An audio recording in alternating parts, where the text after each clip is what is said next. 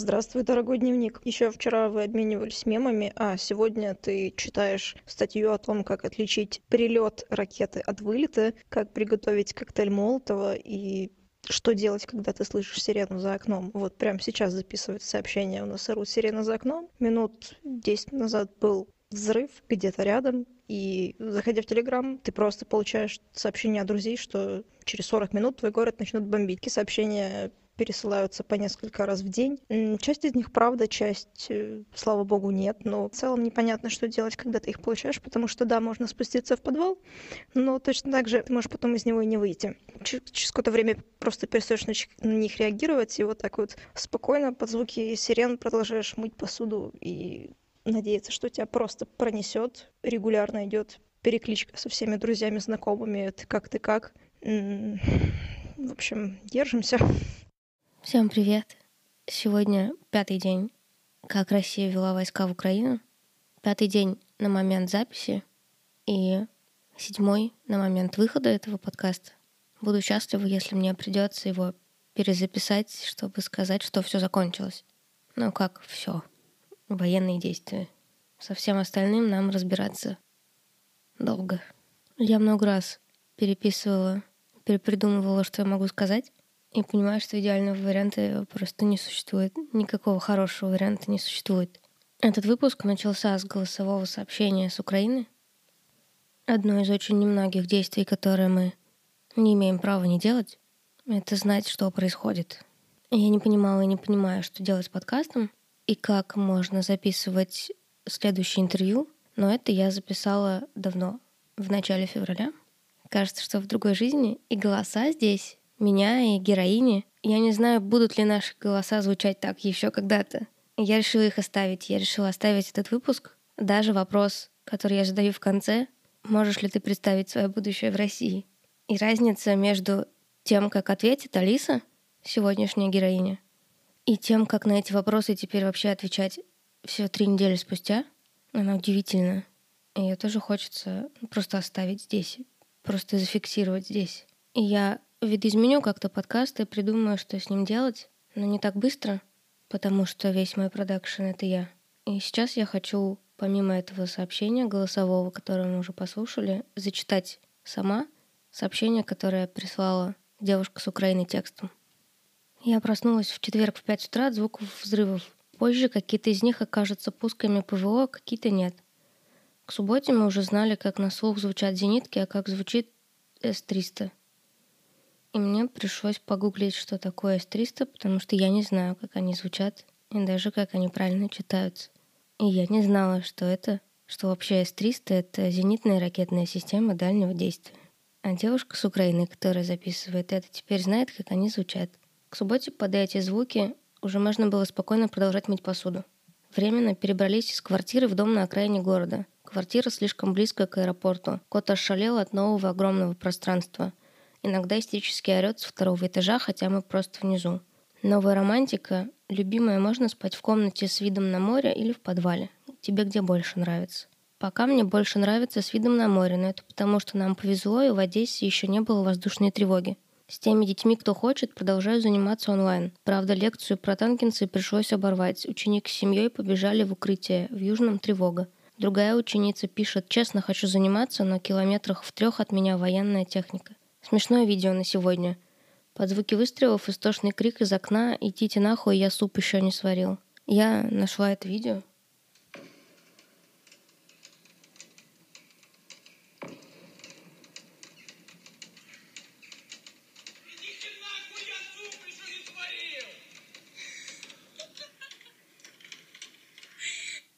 Папино судно в трехнедельном переходе между портами. Вот отдельный вид мучения — быть за тысячу километров от своей семьи и узнавать все эти новости в открытом море. Вчера простояла 7 часов в очереди на станции переливания. Самая добрая и заботливая очередь в моей жизни. По дороге в дом ночью увидели катафотную метку на дереве. Утром муж поехал, снял. Похоже на какую-то глупую компьютерную игру. Я не знаю, когда я в следующий раз просплю всю ночь спокойно, без того, чтобы просыпаться раз в час, прислушиваться, не слышно ли сирену в полусне проверять новости. Новое слово от детей — войникулы. Выпуск я решила оставить еще и потому, что когда я монтировала его в этот раз, Я переставала понимать, о чем идет речь через пять секунд, но даже когда я залипала, получалось ни о чем не думать. И я решила, что даже это может быть полезным сейчас.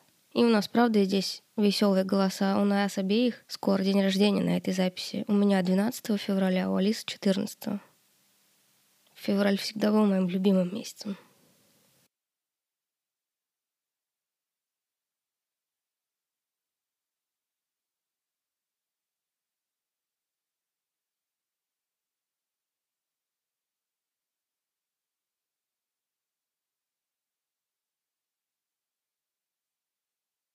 Тебя же можно называть по имени? Вообще ты существуешь под именем, фамилией, публичной лесбиянкой? А, никогда не думала, что, да, что это прям звучит, знаешь, существую публичной лесбиянкой. Да, вполне, у меня есть имя, фамилия, я их не стыжусь.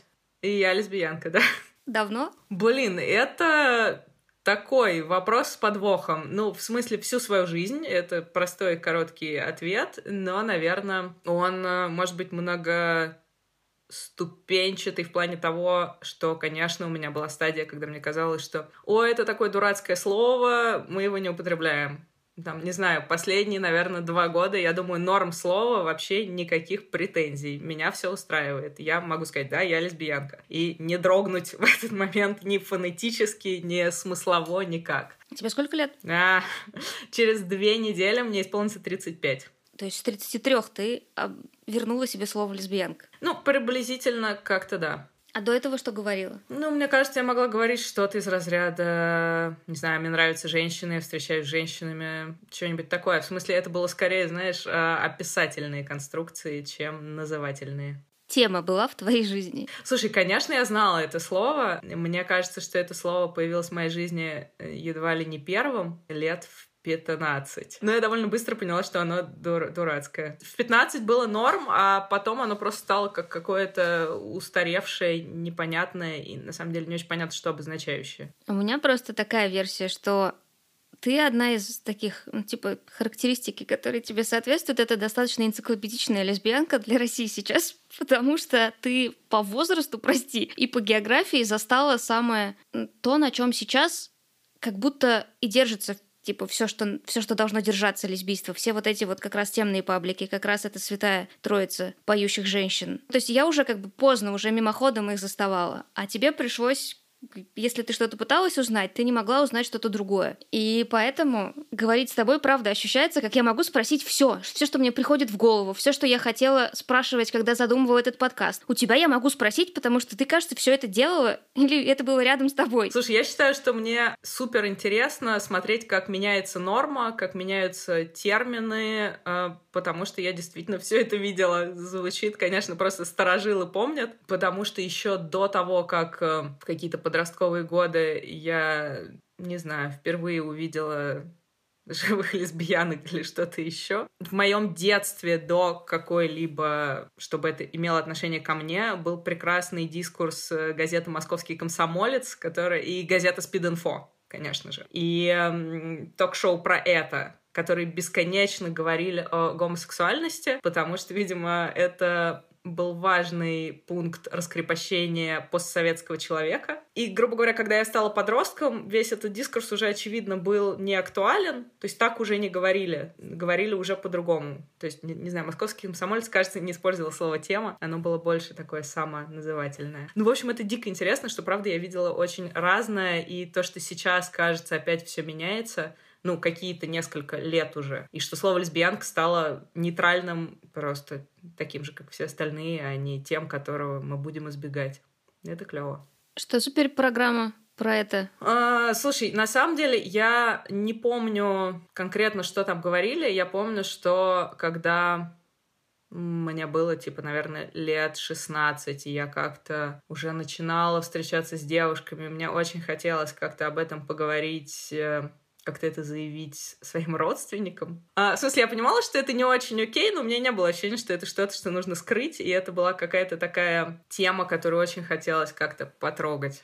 Вот. Ну, в смысле, есть же какое-то когда есть какой-то интерес, хочется как-то вот а, прощупать. Я разговаривала со своей бабушкой. вот, я разговаривала со своей бабушкой. Причем разговор у нас был из разряда... Я помню, что там был первый какой-то заход, мы обсуждали курение, и я говорила что-то из разряда, что, не знаю, в школе какие-то ребята курят.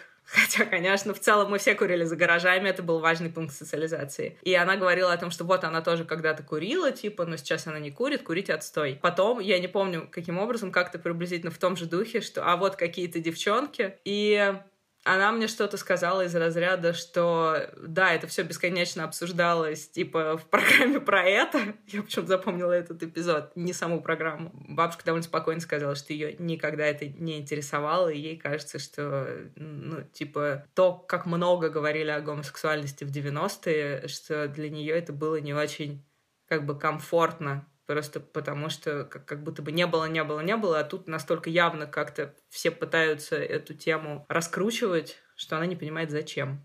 Ну, в смысле, это был не осуждающий разговор, но вот такое было мнение моей бабушки. То есть в этом же разговоре ты и про себя сказал, или, или нет? Или за гаражами курят и трахаются какие-то женщины, а я нет. Я смотрю. Абсолютно чу- чу- чужие женщины.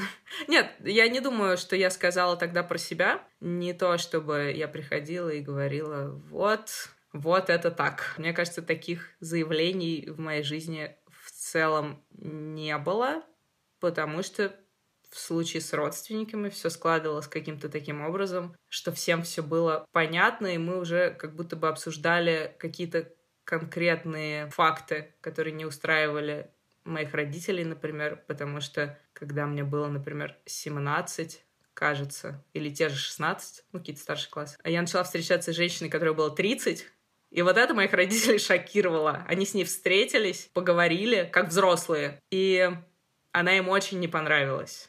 Потому что в целом она была какая-то, ну, по их представлениям, достаточно маргинальная. Ну, в смысле, вот на этот счет у нас уже были скандалы, как будто бы... Поэтому не надо было... Ни для кого это не было секретом, и не надо было как-то случайно вдруг обнаружить, что я лесбиянка. И я была лесбиянка, которая к тому же встречается, блин, с абсолютно какими-то неподходящими персонажами. В общем, давайте разберемся с более актуальными вопросами. Нужно было как-то узнать про эту 30-летнюю женщину. Ты пришла и сказала, я встречаюсь, или они, знаешь, заметили, что ты уходишь из дома, прочитали твой дневник. Или это спокойным фактом было узнать, что у тебя 30-летняя женщина? Нет, это точно не был спокойным фактом. Мне кажется, что в моей э, семье, родительской семье, вообще э, принято очень много умолчания по поводу чего угодно тут не было исключением. Но в целом я никогда ничего особо не скрывала. Моя мама очень активно... Я не знаю, какое тут правильное слово. Ну, мне кажется, она типа солидила за мной прям. Она могла звонить каким-то людям из моей записной книжки. Тогда еще были бумажные записные книжки. Она спокойно могла залезть э, в, не знаю, какой-нибудь мой шкаф, где у меня, кстати, была отдельная полочка с какой-то квир-литературой потому что тогда в, например, Дом книги на Арбате был отдельный стеллаж, ну, в смысле, не стеллаж, полка с какими-то книжками про гомосексуальность. Там не было какого-то потрясающего выбора, но полочка была. Кажется, сейчас ее не может быть. Вот, поэтому моя мама вполне могла обзванивать каких-то, разговаривать с какими-то родителями моих друзей, что-то еще. И это все было довольно неприятно узнавать. Ты называешь еще цифры типа в 15, вот я примерно, наверное, узнала про тему. Ну, на самом деле, просто в 15 э, случился поворотный пункт в моей, э, я не знаю, как сказать, лесбийской биографии, потому что я поступила в школу юного журналиста МГУ прекрасное место, вот, где все уже было, ну, в смысле, до этого я жила как-то более-менее в ощущении того, что все эти люди где-то существуют, но просто не очень понятно где, хотя ну, как-то в школе у меня были какие-то знакомые, которые, казалось, тоже... Когда мы с ними встретились, в общем, через, там, не знаю, типа 10 лет, я просто меняла много школ, поэтому у меня не было каких-то долгих дружб. И вот это, когда люди не теряются после школы. И я узнала, что, не знаю, там, моя одноклассница, вот она, там, лесбиянка.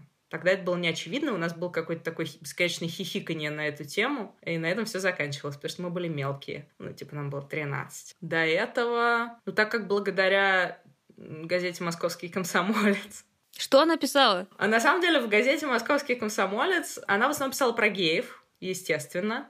Вот. И это был какой-то очевидный факт, что геи существуют, но в основном это были, конечно же, какие-то гей-клубы, или это были какие-то... Ну вот что геи — это какие-то такие развеселые ребята. Э, не было никакого шейминга, и сейчас я понимаю, что в этом было довольно много экзотизации. Никогда не писалось про то, что это такие же обычные люди, а просто, ну вот, что есть какая-то отдельная тусовка. Иногда там были потрясающие материалы, это был прям жанр. Он назывался так, что вот журналистка за компанию пошла типа в гей-клуб. Ну, тогда все называлось гей-клубом. И что вот там, не знаю, какая-то девушка угостила ее коктейлем. И вот это все описывалось, что это просто, это ред задания. Ред задания, ничего не было. И все это описывалось как какой-то невероятный единичный опыт. Сейчас это смешно, но в целом в детстве это не создает у тебя ощущение, что так не бывает, что это невозможно, и это ужасно. Поэтому я не знаю, откуда я узнала о том, что существуют негетеросексуальные люди, видимо, оттуда. И мне кажется, что у меня в каком-то более детском возрасте это было еще очень связано с как раз какой-то гендерной идентичностью. Я как раз думаю, то, как меняется норма сейчас, что сейчас эта связка гораздо меньше между какой-то гендерной идентичностью и там, не знаю, гомо- или гетеросексуальностью. В детстве, ну, типа, я не очень чувствовала себя девочкой, я не очень понимала, чувствую ли я себя мальчиком, какое-то вот такое очень промежуточное состояние. Не могу сказать, что меня это как-то сильно парило, но вот так как-то я жила, и в какой-то момент очень логично было, что если, не знаю, ты ощущаешь себя довольно небинарным ребенком, ты к подростковому возрасту приходишь к идее не гетеросексуальности. Если ты ощущаешь себя небинарным ребенком, просто лесбийство не кажется комфортным выходом. Ну, мне кажется, что это был довольно комфортный выход по двум причинам. Ну, во-первых, потому что тогда, при старой норме, э, лесбийство очень э, было завязано на вот эти гендерные роли что у кого-то более маскулинная роль, у кого-то более феминная. И опять же, сейчас это кажется довольно странно, но тогда это было как-то очевидно. И я понимала, что я могу просто взять какую-то более маскулинную роль и чувствовать себя в этом окей. А во-вторых, мне кажется, это немножко про наебать систему что когда ты как бы с самого начала понимаешь, что ты не очень в эту систему укладываешься по куче, ну, какая-то совокупность факторов, что ты не выглядишь как, не знаю, твои одноклассницы, что ты никак не можешь, ну, поймать вот этот кайф вот этой социализации, очень как бы прямой, то начинаешь смотреть, какие есть какие-то более... Ну, вот для меня это тогда связывалось с определенной маргинальностью в том плане, что не знаю, если все слушают, не знаю, группу Viagra, то я могу, не знаю, выбрать что-нибудь, что не знает никто из моих э, одноклассников, слушать какую-то музыку, которую не слушает никто из них. И это про то же самое. Ты постоянно наебываешь систему, ты постоянно просто не участвуешь в той гонке, в которой у тебя нет шансов. Ты постоянно ищешь себе какой-то просто отдельный трек. Поэтому в этом плане это тоже казалось э, абсолютно ок выбором. Маргинальность в этом смысле это какой-то нейтральный термин, хороший или осознанно плохой. Но вот как я думаю об этом сейчас, ну то есть тогда мне казалось это нейтральным, скажем так, а сейчас я думаю, что на самом деле это довольно негативный выбор, когда на самом деле тебе кажется, что ты никогда не встроишься в это общество и никогда не будешь, ну, там, условно, успешным, и поэтому ты выбираешь быть, э, ты выбираешь жить по-другому, и в этом плане твоя система ценностей и какие-то твои понты, они лежат в другой, в другой сфере. Ну, например, но, но сейчас я считаю, что на самом деле, если бы в моей голове тогда не было вот такого ощущения, что какое-то большое общество меня никогда не примет, что в целом, может быть, моя жизнь была бы иной в плане того, что я бы не совершала много каких-то не знаю, глупых поступков с, не знаю, каким-то бесконе... бесконечным бросанием институтов, работ. Я довольно рано перестала жить с родителями, я жила в каких-то странных местах, и это все очень вписывалось вот в эту идею наебывания системы. И мне кажется, что вот без этой части драмы можно было бы обойтись, если бы мне не казалось, что это мой единственный путь. А наебывание системы в итоге во что трансформировалось? Типа мне комфортно, потому что и эта система меня принимает, потому что эта система пошла в жопу, она дурацкая, у меня есть своя. И... Но да, сейчас я ощущаю себя по-другому, наверное, это какой-то такой для меня процесс, который начался пару лет назад, приблизительно тогда же, когда я освоила слово лесбиянка. А, потому что это один большой э, процесс, когда я начала как-то чувствовать, что я окей. И я помню, что когда мне было типа 25 или 26, я впервые пришла в психотерапию, и мой запрос был бесконечный в том, что скажите мне, что я окей. Потому что мне кажется, что я не окей просто по всем пунктам. Я не могу найти ни одного пункта, где я была бы окей. И в этом году, в прошлом, получается, уже этот начался, я вернулась к той терапевтке, с которой начинала вот тогда в свои, там, типа, 25. И мне кажется, что один из пунктов, почему я вернулась, мне кажется, мне хотелось к ней вернуться и сказать, я окей, все нормально. Но это не ее заслуга, получается. Это, опять же, неоднозначный такой вопрос, потому что это очень длинный процесс. И это не то, что можно было как-то разрулить быстро, так как это касалось, типа, приблизительно всех сфер моей жизни, вот это ощущение не окей, то потребовалось дособрать очень много разных каких-то кирпичиков, и психотерапия в этом сыграла роль. Я не могу сказать, что именно... У меня нет в этом плане, знаешь, такой истории успеха. Я пошла на терапию, моя жизнь изменилась. Вообще нет. Я даже не знаю, что именно из психотерапии сработало на то, что сейчас я себя ощущаю окей. Я точно знаю, что те люди, которые меня сейчас окружают, мои друзья и просто какие-то мой какой-то актуальный круг общения очень сильно повлиял на то, что я понимаю, что я окей, что быть лесбиянкой окей и так далее, потому что это какая-то, опять же, ну, такая приятная среда. А если вернуться к школе? Давай. Это, получается, Москва уже, например, старшая школа, и значит, ты узнала о существовании каких-то сквериков и чего-то там, куда ходить или нет. Ну, то есть ты попыталась в какой-то момент, мне нравятся женщины, скоро у меня появится 30-летняя женщина, надо найти, где они собираются, что-то про них почитать. Но тогда был, была тусовка на Пушке, это станция метро Пушкинская, это был переход на станции метро Пушкинская, где все собирались зимой, потому что было холодно. И это было прекрасное место. Можно было туда приехать в любой день, и там кто-нибудь был. То есть не нужно было ни с кем договариваться. Ты просто приезжаешь, а там тусят лесбиянки. В основном они были ужасные. И я думаю, что меня немножко конечно, травмировало вот этот э, опыт э, первого столкновения с лесбийским миром, потому что, э, ну, в целом там все было действительно маргинально, в негативном смысле этого слова, потому что все бухали, дрались, и плохо друг к другу относились. И это был... Ну, в смысле, я не была там долго, но сам факт того, что есть такое место, куда ты можешь в любой момент приехать, в любой вечер, и там кто-то будет, это было прикольно. Тогда же был довольно короткий период моей жизни, когда я ходила в какие-то гей-клубы. Как ты о них узнавала? Как ты о Пушке узнала? Как про гей-клубы узнавала? Идешь, и тебя волной лесбиянок в метро затаскивает в нужную станцию? Слушай, ну про гей-клубы, кажется, можно было прочитать что-то типа в журнале «Мой досуг». В смысле, мне кажется, что я знала о существовании гей-клубов. В целом я знала какие-то названия. Я знала, что есть три обезьяны, например. И э, забавный факт, моя самая первая в жизни работа, и я работала курьером в Кушнир Продакшн — это такая пиар-контора, которая занималась пиаром музыкантов из обоймы, типа, нашего радио. Ну, то есть они изначально продвигали Земфиру, но когда я туда уже пришла, понятно, что это были всякие... Тогда, кстати, Прекрасный факт. Тогда выходил первый альбом э, Лены Погребижской, тогда еще певицы Butch, и я помню, что я ездила забирать э, какое-то количество свежеотпечатанных, еще не отрелизенных дисков, потому что их нужно было передать журналистам чтобы они на это что-то написали. И мне один из этих дисков разрешили оставить себе. Это было невероятно.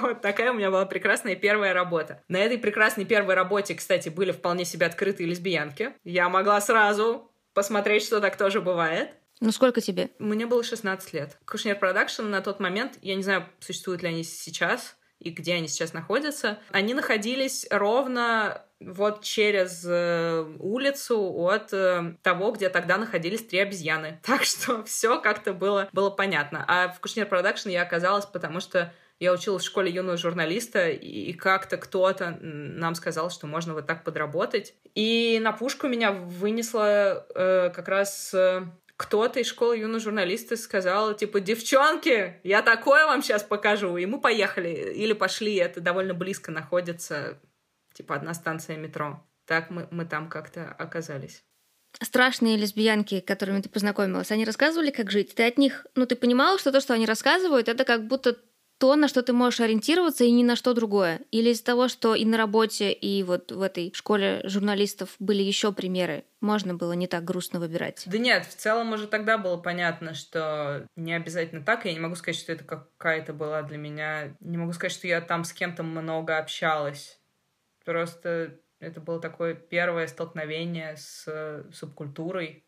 Оно ощущалось субкультурой? Ну да. А 30-летняя женщина откуда появилась? Не оттуда? Нет, 30-летняя женщина появилась не оттуда. Это, это тоже какие-то журфаковские журфаковские связи. Ну, то есть, помимо этого, на журфаке, я не помню, мы общались с какими-то девчонками, которые там уже учились. Школа юного журналиста — это подготовительные курсы. Вот. И была какая-то общая тусовка. Мы иногда как-то что-то встречались, какие-то квартирники ходили.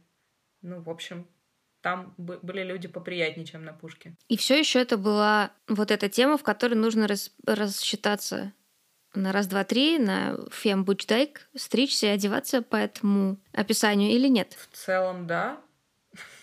Ну, мне кажется, тогда так э, было принято. Ну, то есть было понятно, что, например, девчонки с пушки за образцы маскулинности берут э, какой-то трэш, и мы это понимали уже тогда. Мы понимали, что не обязательно, что наш идеал мужчины — это не вот этот вот э, батя в трениках. Никто из нас не хотел быть вот в таком варианте. Но все равно казалось, что да, это какая-то важная часть. Ну, то есть мне кажется, что сейчас не так. Мне кажется, что сейчас это не, не связано, и можно вообще как угодно выглядеть. Но ты при этом выбрала, тебе тогда, говоришь, была комфортная, более маскулинная репрезентация. Это тогда было выбором, и оно долго продержалось? Ну, опять же, да, я это выбрала... Ну, в смысле, нет, я это выбрала как бы еще задолго до возникновения какой-либо сексуальности в моей жизни. Мне кажется, что на самом деле потому, что у меня не было никаких хороших э, примеров, никаких хороших женских образов, и поэтому такой женщиной, как я видела, ничего из этого не было привлекательно. Не хотелось становиться женщиной, потому что не казалось, что это весело. Мне кажется, что я вообще тоже довольно недавно как-то окончательно поняла, что, типа, я женщина, мне с этим окей. В смысле, что у меня нет тут никакого, опять же, дребезжания внутреннего. Поэтому я в целом всегда... Ну, типа, какие-то классические штуки, что я выбирала, всякие, типа, не девчачьи занятия, всякие не девчачий спорт. Поэтому я это выбрала еще раньше, и когда ты попадаешь в среду, где тебе нужно таким образом определяться, ты понимаешь, ну, окей, вот мой слот. Но я как бы не очень э, маскулинная, у меня никогда не было цели быть какой-то очень маскулинной, поэтому в целом это просто тяготение в ту сторону, а не что-то другое. Но когда ты занимаешь слот в системе, в которой этот слот много значит, это значит, что женщины, знакомящиеся с тобой, хотели от тебя определенного обращения. Так это или не так? Не знаю. Ну, в смысле, наверное, да. Если ты маскулинная, ты решаешь, что вы едите, куда вы пойдете. Но сейчас мне это кажется, конечно, полным бредом. В тот период, когда была какая-то большая ролевая определенность. А, мне кажется, что у меня был тогда определенный типаж женщин, с которыми я как-то встречалась. Они были довольно феминные и довольно капризные. Ну, то есть им нужно было как-то много внимания. Поэтому кто что решает, это очень спорный вопрос. Возможно, довольно много решали они просто каким-то ну, другим способом. Решали они, но капризничать тебе вряд ли было можно. Нет, нет, нет, мне капризничать было нельзя. Как давно тебе можно капризничать? Да не знаю, слушай, мне кажется, сейчас это какие-то неактуальные характеристики. Ну, типа, всем можно. Но, но это не кажется важной ролевой характеристикой. Но ты так говоришь, как будто ты очень четко ощущаешь это изменение, как будто это не просто плавно что-то произошло, а ты прям четко перешла какую-то линию, после которой это стало неважно, все стало понятнее. Ну вот не знаю, сколько Сколько последних твоих отношений, в которых ты понимаешь, что ты можешь капризничать? Пять? Два? Десять? Да нет, мне кажется, что, что я не могу капризничать, но уже... В смысле, я не могу капризничать. но это уже не связано с э, гендерными стереотипами. В смысле, у меня просто есть представление о себе как о довольно разумном человеке. Вот, но я могу плакать. Это я не так давно себе разрешила. Плакать я могу. Ну, капризничать как будто бы нет. Возможно, когда я смогу, тоже что-то изменится в моей жизни. Ну, не знаю, многие мои знакомые любят мне говорить, что я зануда. И как будто бы слово зануда, оно э, при этом в хорошем смысле этого слова. Мне кажется, что они, конечно, перегибают, но я себя не чувствую настолько занудой. Но в целом, мне кажется, важно сохранять какую-то разумность. Поэтому я редко капризничаю. Прям вот, в смысле, кажется, это просто не мой фан. Ну, я про капризничать не издеваюсь, спрашиваю, что это что-то простое, это непростое. Я на терапию через пару месяцев выяснилось, что терапевтка настаивает на том, чтобы я училась капризничать, и что она считает, что то, что я рациональная, должно умереть. Там просто, правда, здесь следующий есть шаг, что когда ты начинаешь капризничать, людям вокруг приходится заново учиться с тобой с такой обращаться, и они не умеют, и ты снова разучиваешься капризничать. Но так как ты уже знаешь, что ты можешь, ты злишься теперь все время. Хотя раньше считала, что ты не можешь капризничать, и тебя это устраивало. Так ты сейчас можешь или не можешь? Я могу, но если я чувствую, что второй не выдерживает прям сходу и сразу, из первых нот не понял, что происходит, и что это типа 15-минутный каприз, который мне нужен, и он закончится, то я сразу обратно так... Блин, да, мне кажется, у меня так же. Но мне очень рано кажется, что никто не выдерживает, не невозможно доверять такие вещи. Да, мне тоже очень рано. В смысле, мне надо, чтобы с доли секунд стало понятно. Если нет, если у человека еще выражение лица просто не успело поменяться, я уже, уже не верю и уже соберусь обратно. Насколько интернет вообще, ну, типа, вот эти все встречи, это все, что ты сейчас описываешь, э, возможно, как будто могло существовать и без каких-то онлайн-договоренностей, без созвонов. В интернет какой-то момент стал важной частью социализации, лесбийской в том числе. Что-то надо было там подтвердить, нужно было там общаться, нужно было там что-то читать. Да, конечно. Во-первых, тогда интернет только появился. Тогда были чаты. И было три как бы важных чата. Был земчат, куда надо было как-то сложно пробиваться, поэтому я даже не пыталась. Я как-то сходу знала, что это какие-то элитные девчонки. Я решила не морочиться. Был ключевой чат, это был чат ночных снайперов. Там, кажется, не было никакого отбора. И я провела там какой-то важный кусок своей жизни. Я не помню, чтобы я с кем-то из этих людей встречалась живьем или как-то это что-то. Но это просто тоже было место, куда всегда можно было прийти и просто поболтать. И был буч-чат, ну, певицы Буч, собственно. Но, кажется, там было неинтересно, там было мало людей, но я помню, что он существовал. Я так понимаю, что в этих чатах никто не сомневался в Святой Троице и в их э, ориентациях. Да, конечно. Это сразу как факт. Ты чувствовала, что это что-то, что, что вы обсуждаете как слух? Или нет, это реальность? Нет, это типа факт. Я, кстати, не знаю, откуда такая уверенность, но тогда это было очевидно, конечно. И ты никогда не сомневалась? Ну, в какой-то момент мне перестало быть интересно, но в целом я никогда не сомневалась. А сейчас? Ну, то есть вот сейчас же ты видишь, как они себя ведут? Потому что я даже не застала вот этого периода уверенности. Я сразу застала их дурацкие высказывания и не понимала, на чем держится любовь к ним. Слушай, ну, те же ночные снайперы, когда они только стали популярными, вот когда была эта 31-я весна, альбом «Рубеж» и так далее, они давали миллиард интервью, в которых абсолютно открыто говорили о том, что они в отношениях. Они говорили, как они познакомились. В смысле, там не было никакого сомнения. И когда они распались, Арбенина выбрала вот эту позицию о том, что она не лесбиянка. Но я помню, что они это говорили прям сами. Погребишская занимала чуть более странную позицию. Она очень открыто говорила о своей гендерной дисфории, и это было тоже прям прямым текстом, много интервью. Потом, правда, она, кажется, в какой-то момент говорила, что это был какой-то типа пиар-ход, и что на этом строили ее. Ну, ну, в смысле, она потом как-то брала свои слова обратно. Ну и в целом то, что она взяла себе псевдоним Буч, и вполне по федеральным каналам объясняла, что это значит. Я помню, что мы типа с родителями как-то завтракали, у нас был включен телек, и там было интервью с Погребишской, где она в частности объясняла, что такое буч, и что-то пела и так далее. И опять же, никого это сильно не смущало. Семь лет разница у нас. И недавно я говорила с девушкой, которой 23 у нас получается с ней 3-4 года разницы. И такое чувство, что мы все троем живем в разных странах, но ваши с ней больше похожи. У тебя еще была возможность увидеть это как более-менее норму. У нее уже А у меня не было ни того, ни другого. То есть это правда какие-то дурацкие четыре года слепой зоны, в которой все стало резко плохо. Но это резко плохо. Единственное, что я видела достаточно долго. Это прям так сильно ощущается в разговорах. Но они тебе нравились самой, или ты просто чувствовала, что если ты уж лесбиянка, то тебе не может не нравиться эта музыка? Слушай, ну когда появилась Земфира, и ее первый альбом, это мне было типа лет 12, это просто было событие. Ничего такого до этого не было. В смысле, это было вообще не про то, лесбиянка она или нет. Это было абсолютно неважно. У меня,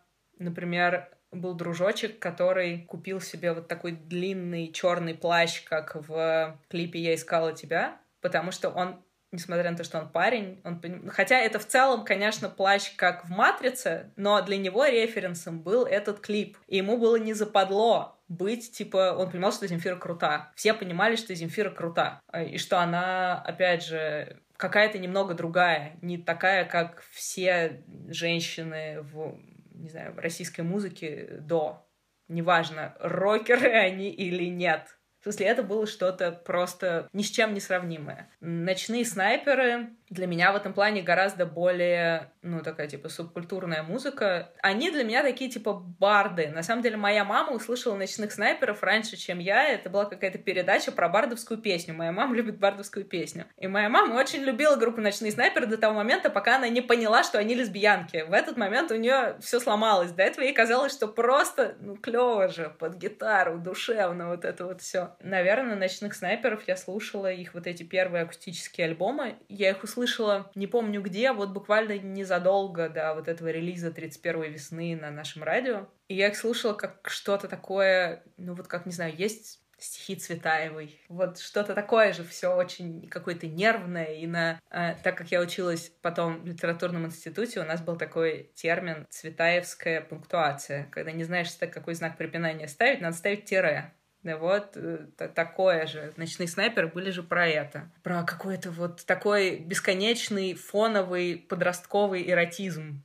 Тогда мне это так как-то казалось. И это не было, потому что все слушают вокруг, потому что когда я их услышала, я их как-то сама по себе услышала. А потом оказалось в том числе, что куча народа они нравятся, и типа мы вместе ходили на концерты, и это было как-то важно. А оттуда было видно, что у них не очень здоровые отношения? И, я об этом вообще никогда не думала, даже сейчас. Ничего не думала про их отношения. Просто думала, прикольно, что они пара. Но они ощущались как пример пары? А мне кажется, нет. В смысле, кажется, нужно было выбрать, кто тебе больше нравится, Арбенина или Сурганова. И кто? Ну, мне, конечно, больше нравилась Сурганова. Так вышло, что я знаю, что у тебя, как и у Лили, есть э, лесбийская алтарь. Ну, какая-то информация про эту троицу. У Лили есть папка, в которую наклеены или вложены всякие журналы, все их интервью, фотки и так далее. У тебя есть, у тебя, во-первых, куча книг есть, и мне кажется, я бы, я бы очень хотела потрогать их, потому что они, я потом пыталась гуглить некоторые, и их сейчас не достать. Это что-то, что уже не существует как литература, книжки, которые ты где-то купишь, даже в старом месте. Это как будто их, вот ты говоришь, была полка в книжном, Ощущается так, что, наверное, вот когда эта полка там закончилась, тогда и закончилась возможность какую-то эту литературу набирать. Откуда у тебя эти книги? Почему ты захотела так много читать? Именно профильной литературы. Давай начну про алтарь.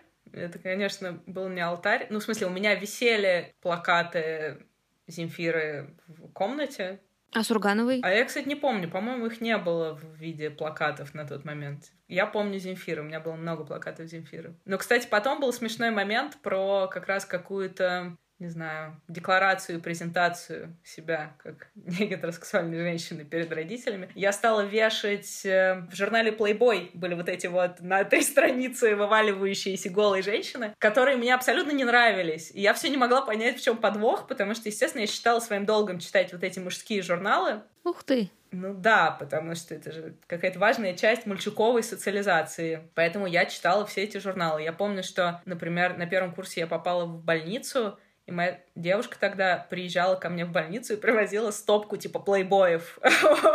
И это было забавно, потому что мне никогда не нравились голые женщины из всех этих журналов, и я не понимала, почему. Я довольно долго пыталась как-то искренне их полюбить и как-то возбудиться от этих изображений, но потом я уже сильно позже поняла, что они просто совсем не на меня были. Но тогда это было не очевидно. И моя мама, конечно, очень нервничала и все время просила снять женщин из плейбоя. И тогда, слушай, я не знаю откуда, мне кажется, тогда было, опять же, принято, потому что это была немножко эра до интернета, интернета собирать вырезки из газет, журналов и так далее. И до сих пор у меня у родителей остался мой рабочий стол ну, как я в школе училась, и там нижний ящик был просто забит всеми этими вырезками, которые я собирала. То есть это не какой-то мой актуальный архив, который я, знаешь, перевожу с собой. Вот я как уехала от родителей, от родителей я уехала типа в 17. С тех пор он там лежит.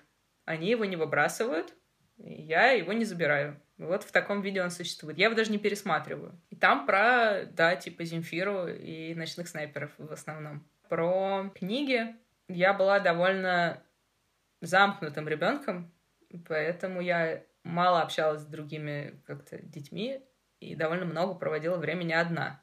Поэтому я довольно много читала. Поэтому читать для меня абсолютно был естественный, естественное занятие. Еще в детстве мой папа, когда я его спрашивала, что это из разряда не знаю, почему небо синее или там что, он говорил, идем посмотрим в словаре. И он меня научил пользоваться словарями. Таким образом, я не знаю, ему было лень объяснять самому, или он не знал и решил мне никогда не рассказывать, что он чего-то не знает в этой жизни.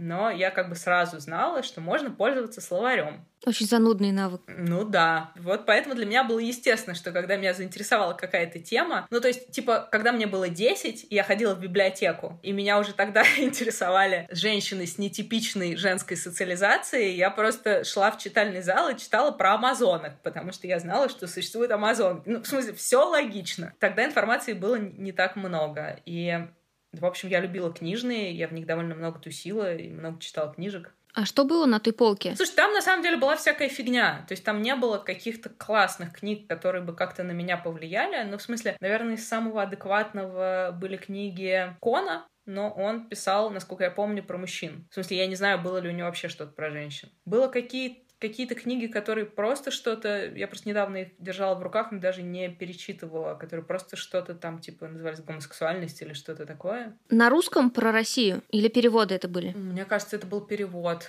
Про Россию вот Кон писал. Сейчас э, я, например, читаю книжку «Квир-исследование и еврейский вопрос», и это офигенная книжка потому что это прям какие-то очень качественные статьи, которые... Я начала ее читать в метро, и я поняла, что я не могу ее читать в метро, потому что это слишком быстро, мне надо думать. Тогда каких-то таких же классных я не находила. Ну, в смысле, конечно, я читала Фуко, бесконечно. Фуко вообще был моим идеалом, потому что он сочетал в себе довольно буйную жизнь. Но он был таким секси-интеллектуалом. То, что мало кому удается, потому что интеллектуалы обычно довольно занудные ребята в плохом смысле этого слова. И у меня была любимая фотография какого-то выступления Фуко, где сидит он, такой красивый, в э, белом свитере, вот этой его бритой голове и так далее. А вокруг такие типичные интеллектуалы, которые не меняются из года в год, которые просто родились в растянутом свитере, вот с такой бородищей. И, конечно, мне казалось, что Фуко — это просто идеальный чувак. И все, что он писал про там, сексуальность, в том числе гомосексуальность. И вообще французские структуралисты, типа Барт,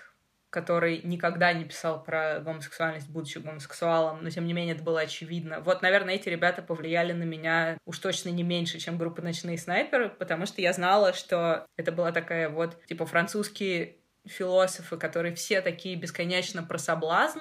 Это была какая-то важная литература для меня тогда, из хорошей. Но они не стояли на полке про гомосексуальность. Там стояла какая-то ерунда. Ну и какие-то... Тогда же выпускали в... из важного в России перевели, это был как раз типа 2003, наверное, год где-то, Джанет Уинтерсон, великая лесбийская писательница. С ней, я помню, выходила даже как-то передача на телеканале «Культура». А так в основном была какая-то ерунда, которую я просто покупала, ну, чтобы было. В смысле, я читала все, что попадалось, благо этого было не так много.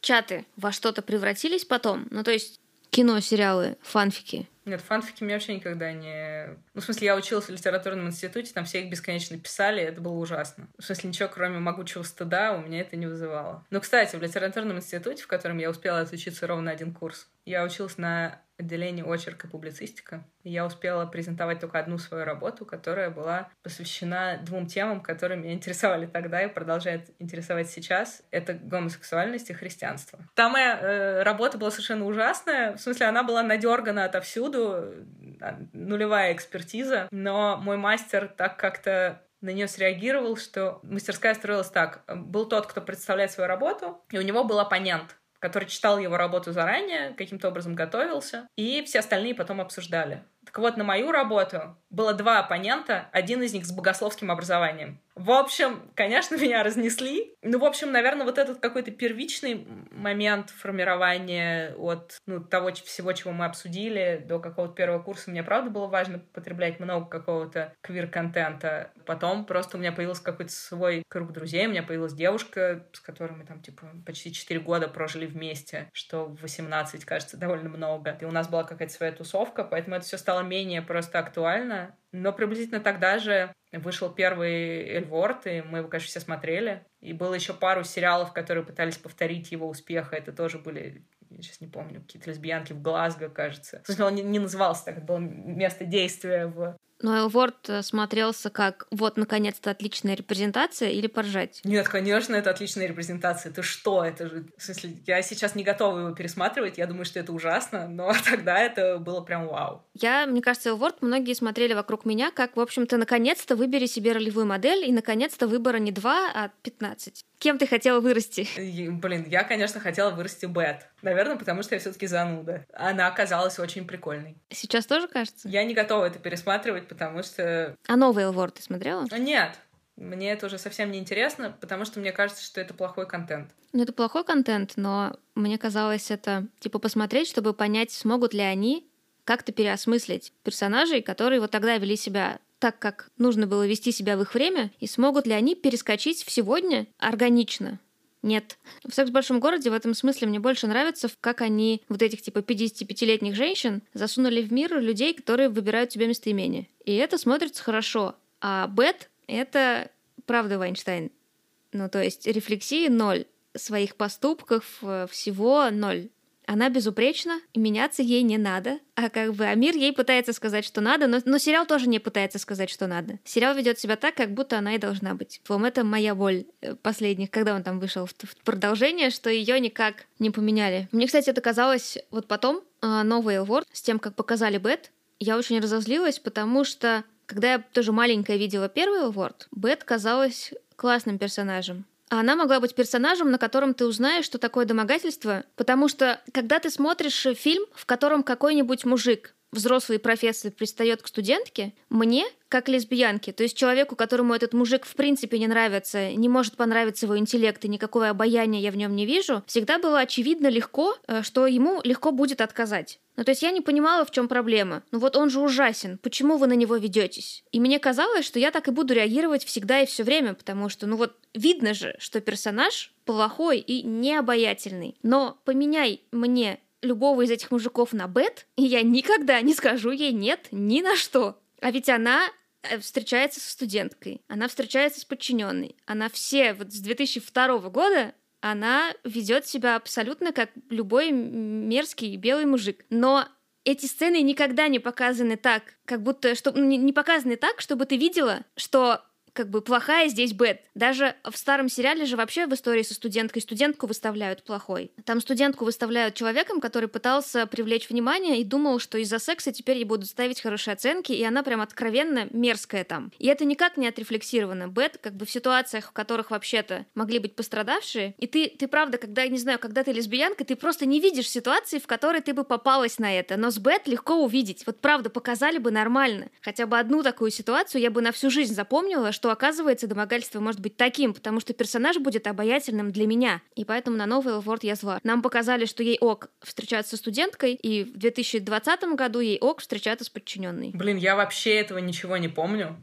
И я думаю, что тогда, потому что об этом вообще не было какого-то разговора, когда выходил первый. В смысле, прикольно, что так как я его смотрела, ну вот тогда давно, и я тогда ни о чем таком не думала, и это не было показано, что для меня персонаж Бет, конечно, вообще не про это.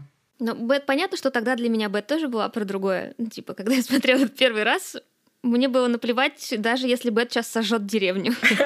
Дженнифер Билс можно было делать все, что угодно. Опять в твоей истории звучит так, как будто знакомиться с женщиной не было проблемой никогда, потому что ты знала, что 16 женщин вокруг тебя потенциально заинтересованы, то есть им не страшно просто сказать о своей симпатии. Ну, типа, страшно по другим причинам, может быть, но не потому, что они резко позвонят отцу или вызовут полицию. А, слушай, у меня не было никогда каких-то историй про то, чтобы это было как-то опасно, но мне кажется, что, что я как бы в целом не хочу того, что для меня недостижимо. Поэтому, возможно, просто у меня здесь стоит такой блок, что, не знаю, мне никогда не нравились женщины, про которых бы я думала, что, блин, вот сейчас она позвонит отцу и будет пиздец. В целом, да, было понятно про то, что это безопасно, про надо ли проверить, смотрел ли человек Элворд. У меня была такая история, что как раз э, вот та девушка, с которой мы встречались с первого курса, когда я уже поступила в Лит-институт, познакомились мы с ней таким образом. Она она мне прислала записочку на паре, слушаю ли я ночных снайперов. И так как это был первый курс, подъем креативности, я ответила «да», но я написала как инициалы ДА Диана Арбенина. И после этого у нас закрутился роман на 4 года. Тогда это было актуально. Я не знаю, существует ли сейчас такой проверочный вопрос. Меня кажется, Лиля проверяла по Элфорту как раз. Просто если бы она спросила про Земфиру, мне кажется, у нас бы ничего не вышло, потому что они мне не нравятся, никто из них. Я бы сказала нет, пошли они в жопу. Хорошо, что это был другой вопрос. А представляла себе, что тебе понравится женщина в торговом центре, и ты подойдешь и скажешь ей об этом? Тогда было ощущение, что есть какая-то тусовка, она может быть довольно большой, но за пределами ее непонятно. Я бы не стала проверять. Слушай, но э, тут такая история, что вот я вроде бы рассказываю, как будто бы все прекрасно. И это, как всегда, ну, есть какая-то за этим градация, потому что, например, там было очень много такого тоже умолчания, когда все вроде бы все понимают, но об этом всем не говорится прямо, и вот, ну, то есть вроде бы все безопасно, но не то, чтобы это настолько естественно, что не вызывает ни у кого вопросов. И буквально типа два месяца назад у меня произошла такая история. Меня пригласили на день рождения, на котором я не знала никого, кроме именинницы. Была какая-то типа игра на знакомство. Оказалось, что э, одна из девчонок э, училась э, в Китае, в ВУЗе, в котором училась девушка, с которой я встречалась, и поэтому я прекрасно знаю этот кампус. И я в абсолютно незнакомой компании смогла э, вообще без любого сомнения рассказать эту историю и не почувствовать неловкость ни до, ни после. Тогда я не могла так сделать. Вопрос это ко мне, да. Вопрос это к тому, как была устроена тусовка, я думаю, тоже да. Что вот эти степени открытости и спокойствия, а, они все равно ну, разные. Ну вот хорошее слово про спокойствие. Ты говоришь, тем не менее, что вот звучит история, как очень много места, в котором можно чувствовать себя нормальной хотя бы потому, что много знакомых таких же. Вторая история — это то, что ты всего пару лет как можешь говорить слово «лесбиянка» и ощущаешь, что ты ок во всех смыслах в том числе в лесбийском. Между этим большая разница. Ну, это такой вопрос, что, с одной стороны, контекст как будто бы опаснее, но пузырь как будто бы больше и теплее что вокруг гораздо больше людей, которым тоже окей с собой. Гораздо больше, чем тогда. И поэтому вот весь контекст сейчас, который довольно чудовищный, он просто от меня чуть дальше. Я в этом плане чувствую себя спокойнее. А ты еще ты монтируешь для квирографии. Хотелось ли, чтобы твоя работа или то, чем ты занимаешься после работы, была связана с квир-контентом, с, не знаю, сообществом, что ты пользу ему приносишь, или ты просто хочешь быть рядом с ним? Или это случайности? Ну, смотри, просто квирография мне очень, правда, нравится как контент, как идея, как материал, и поэтому для меня тут такая история про тройную любовь. Мне очень нравится команда Карена и мне очень приятно работать с этими людьми. Это важно, потому что за свои рабочие отношения не со всеми людьми мне было приятно работать. И то, как устроена в этом плане работа, какие-то человеческие отношения, здесь мне очень хорошо. И это все еще пока не связано с квир-контентом, только если косвенно. Вторая история, что это документальный материал, с которым я довольно редко имею дело, и поэтому в профессиональном смысле мне тоже это очень интересно. И третье, ощущение, что я делаю классный квир-контент, мне тоже важно. Потому что он мне, правда, кажется хорошим. Это то, что я бы стала смотреть сама. В смысле, я и смотрю, не все серии монтирую я, но я их смотрю, потому что мне такое интересно. Вот Элворд я не смотрю, а квирографию смотрю. Квирография сейчас единственное, что ты делаешь именно квирного? Да. До квирографии это было? Или типа это был какой-то длинный кусок, в котором никак твоя работа не касалась ничего гейского? Мне кажется, у меня не было никакой работы как-то с этим связанным. Ну вот только если как-то супер косвенно, потому что какое-то время я монтировала для Скажи Гордеевой, и, например, там мой любимый выпуск был с Костюченко. Считать ли это квир-контентом или нет? Но там вообще была история, что Катерина Гордеева практически каждому каждой женщине, с которой она, тогда еще женщине, изначально это были интервью с женщинами, разговаривала, она задавала какие-то вопросы, касающиеся так или иначе темы гомосексуальности. И часто мне было как-то неловко от этих вопросов, потому что они мне казались не совсем корректными. И мне было приятно, что я могу это обсуждать. В целом, не то чтобы мое мнение в итоге влияло на то, что выходило, но сам факт, что это можно было обсудить. То есть было ощущение, что эта тема все время поднималась практически во всех выпусках, которые монтировала я. Но это очень условный квир-контент. Прям так... Ну, мне кажется, что квир-контента последнее время только много, а так в целом, мне кажется, не то чтобы его много, чтобы им, им заниматься. А как ты в монтаж пришла из литературного института? Ну, в целом, после литературного института я его бросила. Почему? Во-первых, там было довольно скучно. Это факт. То есть это было ощущение, что мы занимаемся не очень понятно чем. Во-вторых, у меня как раз на первом курсе случился этот роман, и поэтому первую сессию я сдала типа на отлично, а вторую я дошла с какой-то галактической кучей хвостов, в том числе за физкультуру, что-то нелепое. И с этим всем надо было разгребаться, и в целом будто бы это можно было сделать, но я в какой-то момент подумала, нафига. Там тогда был довольно неприятный ректор, который со всеми любил всех отчитывать. Все, кто были не успевающие, у кого были хвосты по сессии, типа решался вопрос отчислять их или нет. Нас собирали в этой большой аудитории. Сидишь ты, напротив тебя там, миллиард преподавателей, и они тебе говорят что-нибудь неприятное. Уровень аргументации мог быть такой, что одной моей однокурснице сказали, вот вы учитесь в приличном месте, а ведете себя так, как будто ваша мать уборщица кажется, в этой фразе не окей, все. Я решила со всем этим завязать. И, и так получилось, что я после этого пошла работать корректором на сериал «Не родись красивой» так моя жизнь появилась видео, потому что до этого я писала какие-то тексты, довольно нелепые. Например, я писала тексты для журнала «Цветы», что-то про цветы. А что, что нужно делать корректору на сериале? Слушай, сценаристы сдают редактору сценарии. Там обычно много ошибок, и на тот момент еще была такая история. Сейчас уже есть для этого всего специальные программы, чтобы форматировать текст таким образом, чтобы страница текста приблизительно равнялась странице диалога в съемочной минуте.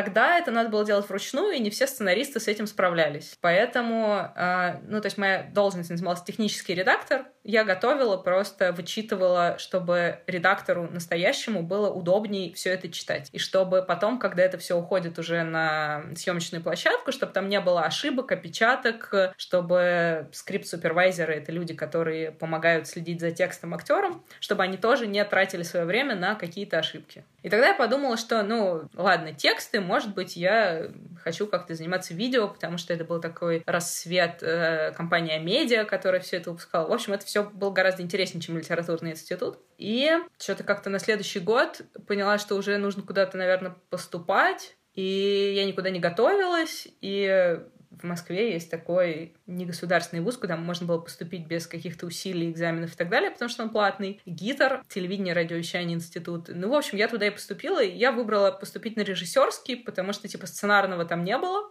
Я думала идти на сценарное. На журналистику я идти не хотела, и, как оказалось, правильно, потому что их там учили еще более непонятно чему, а все остальные специальности, ну, в общем, режиссура мне показалась окей. Так получается, что люди, которые заканчивают гитар, очень часто идут в монтажеры, потому что ты довольно быстро учишься монтировать, типа на первом-втором курсе, и ты этим начинаешь зарабатывать деньги. И если у тебя нет дальше каких-то супер идей, что с собой делать, это какой-то просто очень понятный путь. И я понимала, что я не хочу работать на съемочной площадке, потому что там надо общаться с людьми, а мне тогда это было сложно. А в монтажке ты сидишь один, моя монтажка, мои правила, и такая нормальная техническая работа.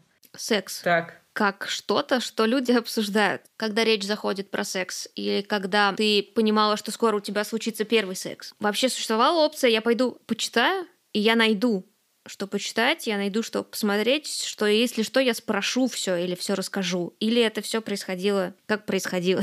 Слушай, это был какой-то гигантский стресс. Кажется, никакой информации не было. Кажется, что вся информация заканчивалась бесконечными шутками про то, что у лесбиянок должны быть короткие ногти. Это все, что типа можно было узнать. А, поэтому все происходило, как происходило, но это правда было очень нервно. Мне кажется, за счет отсутствия информации в том числе, потому что ты совсем не понимаешь, что и как должно происходить. Женщины тоже были не говорящие, даже те, которые старше. Ну, мне кажется, тогда не очень было принято разговаривать. Ну, принято понятно, но, наверное, ну, как бы логично предположить, что хотя бы кто-то существовал, кому интересно было поговорить самому, потому что, ну, слишком страшно, и как бы единственное, что может перебороть страх, это поговорить. Кажется, не было принято говорить про секс и в каком-то... и с теми, с кем ты занимаешься сексом, и просто в какой-то дружеской тусовке. Кажется, люди обсуждают секс, бывают такие тусовки. Но, кажется, тогда это все было вообще как-то не тема для разговора ты наткнулась на кого-то говорящего или заговорила сама? Слушай, не знаю, там не было какого-то такого, знаешь, типа поворотного момента. Просто кажется, что в этом плане, когда меняется та самая норма, и ты бесконечно слышишь вокруг, что вообще-то можно разговаривать, есть люди, которые что-то пишут, говорят, делают подкасты и так далее, что это немножечко всем фоново впитывается, что так можно, и это начинает появляться в жизни тоже.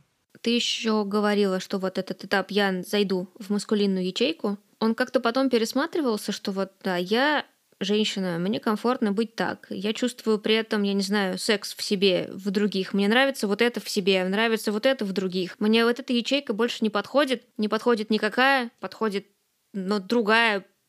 Вот это все перестраивалось, пересобирался этот конструктор. Да, я думаю, что довольно много времени я вообще как-то провела в... Я пыталась понять, что вообще значит быть женщиной.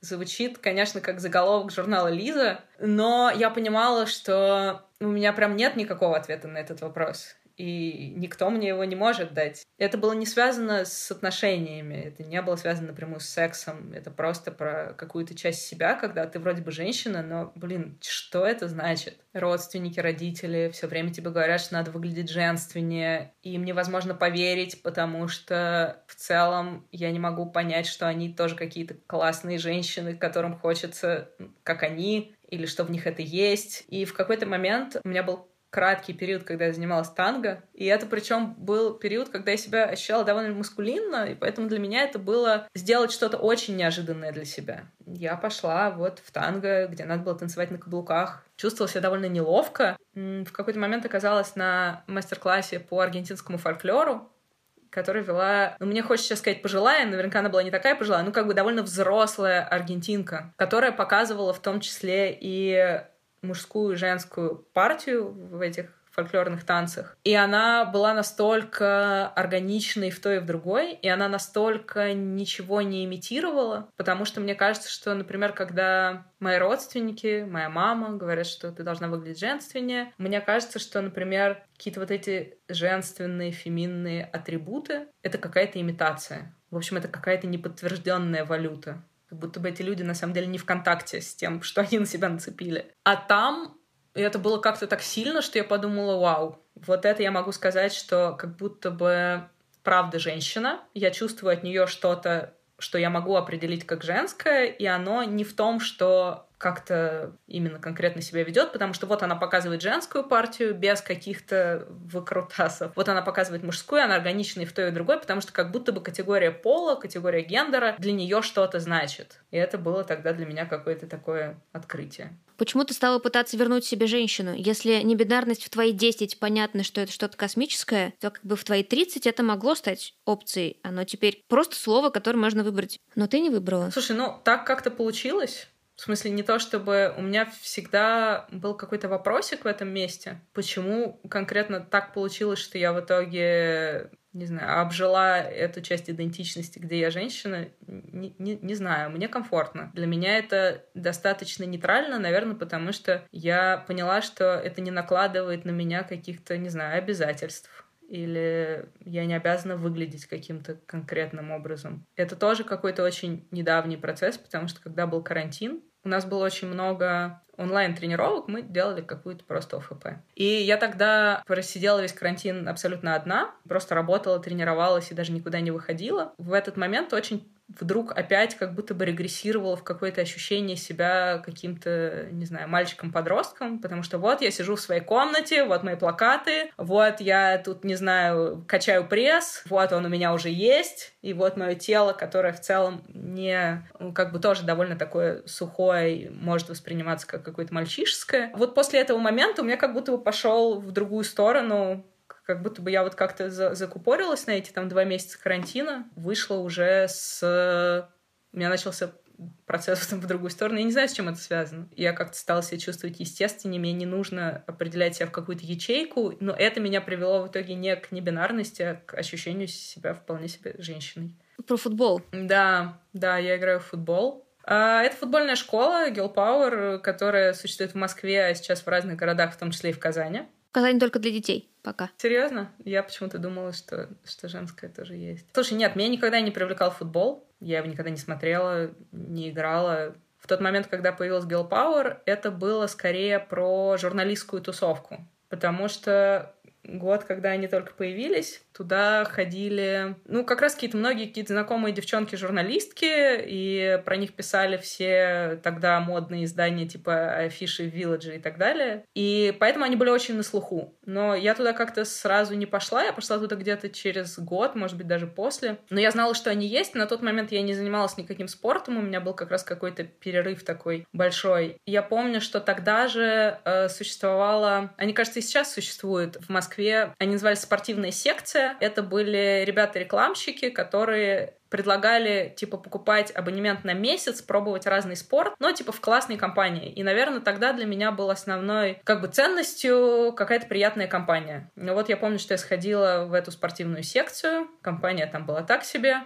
ожидания не оправдались, а ничего не замотивировало меня продолжить туда ходить. А потом, довольно случайно, я все таки дошла до тренировок Girl Power, и это не было сразу как-то феерически хорошо. Я пришла в ноябре, мы тренируемся на улице. Я не знаю, какая нужна одежда, потому что я никогда не играла в футбол. Нужны какие-то бутсы, их надо выбрать, нужно термобелье, потому что, блин, это ноябрь, темно, ужасно. Я пришла в уже существующую команду, где все умели играть. И, в общем, я не знаю, что я там осталось, как-то так я прям помню, что я подумала, я тогда еще встречалась с девушкой, которой очень не понравилось, что я туда пошла, потому что мы вроде бы договаривались пойти вместе, а мы все делали вместе, и я сказала, слушай, нет, мне нужно что-то свое, я пойду туда одна. Она согласилась, но это был каждый раз скандал. И она в итоге пришла туда спустя полгода в другую команду. Я ей говорила, что, пожалуйста, не приходи. Она сказала, ты не можешь мне запретить. Ну, в общем, там было много какого-то еще такого эмоционального дискомфортного в этом плане. И я тогда подумала, боже, ни одному человеку на свете не надо, чтобы я туда ходила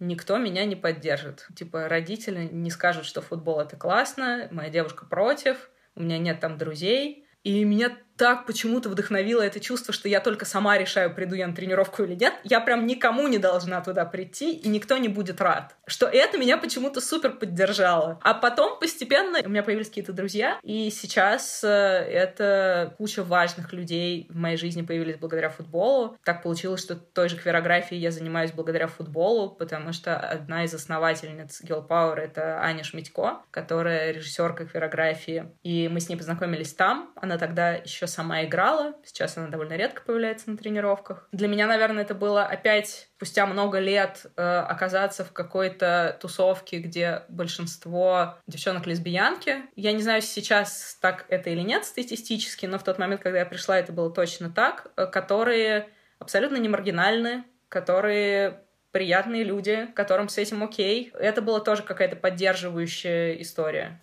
Это было сразу известно или там случайно узнавалось в раздевалке? Было забавно, что когда я шла какие-то первые разы, у меня был страх, что я приду, а там лесбиянки. Это вот классический страх того, что ты придешь и будет стрёмно, что там будут какие-то либо очень спортивные девчонки, на фоне которых я буду выглядеть не окей, либо что там будут как раз какие-то очень маскулинные девчонки, которые будут меня пугать. Я не знаю, почему у меня был... Ну, то есть я прям отчетливо помню этот свой страх. Можно спросить про твою модельную карьеру лица Adidas? Ты тоже говорила, что там тебя могут накрасить, и это такое место. Звучит необычно, то есть не, не каждому попадается такой опыт, так себя почувствовать в месте, в котором ты много лет ощущаешь себя вне пола, маскулинный, андрогинный, а потом раз, и ты модель женской в чего-нибудь с накрашенной в виде женщины. Да, есть такая тема, что э, Adidas — это технический спонсор нашей футбольной школы. В целом это значит, что они предоставляют нам мечи и прочий инвентарь. Мы периодически участвуем в их каких-то рекламных кампаниях, и я тоже участвовала в нескольких таких кампаниях. Там нет какого-то очень сильного мейка или чего-то еще, ну, конечно, типа красят, потому что это съемка. Ну, грим — это естественная часть. Но у меня была смешная съемка, когда в прошлом году Евро, в том числе в Питере, и был совместный проект Ламоды с Adidas, про то, как носить джерси в повседневной жизни. Эта тема всплывает каждые два года, каждый чемпионат мира и чемпионат Европы. Нужно продать еще немножко джерси, поэтому нужно рассказать, как их сочетать с платьем. И первый образ, который мне сделали, меня довольно ярко накрасили, мне выдали какие-то огромные золотистые серьги, меня поставили на большие каблуки, меня надели красную джерси э, сборной Испании, кажется, и какой-то сделали довольно женственный образ. Это было скорее смешно, чем как-то еще. И я потом отправила эти фотографии маме, и это вызвало у нее просто максимум восторга. Она сказала, наконец-то! Гинеколог, терапевт, какие-то вещи, к которым надо обратиться за услугой. Ты сразу с первого похода понимала, что ты просто на все расскажешь правду, если понадобится? Или придумывала сценарий? И это сложный вопрос, потому что, кажется, я ни разу в жизни не говорила гинекологу, например, о том, что я лесбиянка. Во-первых, я не так часто хожу по врачам, во-вторых, мне всегда казалось, что в целом это не важно, потому что, наверное, не было ситуации, когда мне бы показалось, что это какая-то важная для них информация. Ну, значит, они формулировали достаточно обтекаемо, чтобы ты могла ответить, но не отвечать, что ты лесбиянка. А, мне кажется, там все было по ультраклассическому тупому сценарию, когда меня спрашивали, типа, половой жизнью живете? Я говорил, нет. Слушай, но э, я думаю, что сейчас, если мне, когда мне в следующий раз надо будет сходить к гинекологу, в целом я понимаю, куда я могу пойти, чтобы мне было окей сказать, что я занимаюсь сексом с женщинами. И я думаю, что сейчас у меня не будет проблем это сказать. Представляешь ли ты свою жизнь в России? Слушай, мне периодически становится страшно, Например, вот когда была вся эта история с мемориалом, и это был момент, когда мне правда было страшно и непонятно, что с этим делать. Или когда год назад был разгон в Москве митингов, это было реально страшно. И казалось, что вот сейчас, если этот страх проигнорировать и ничего не сделать, чтобы оказаться не в России, так делать нельзя.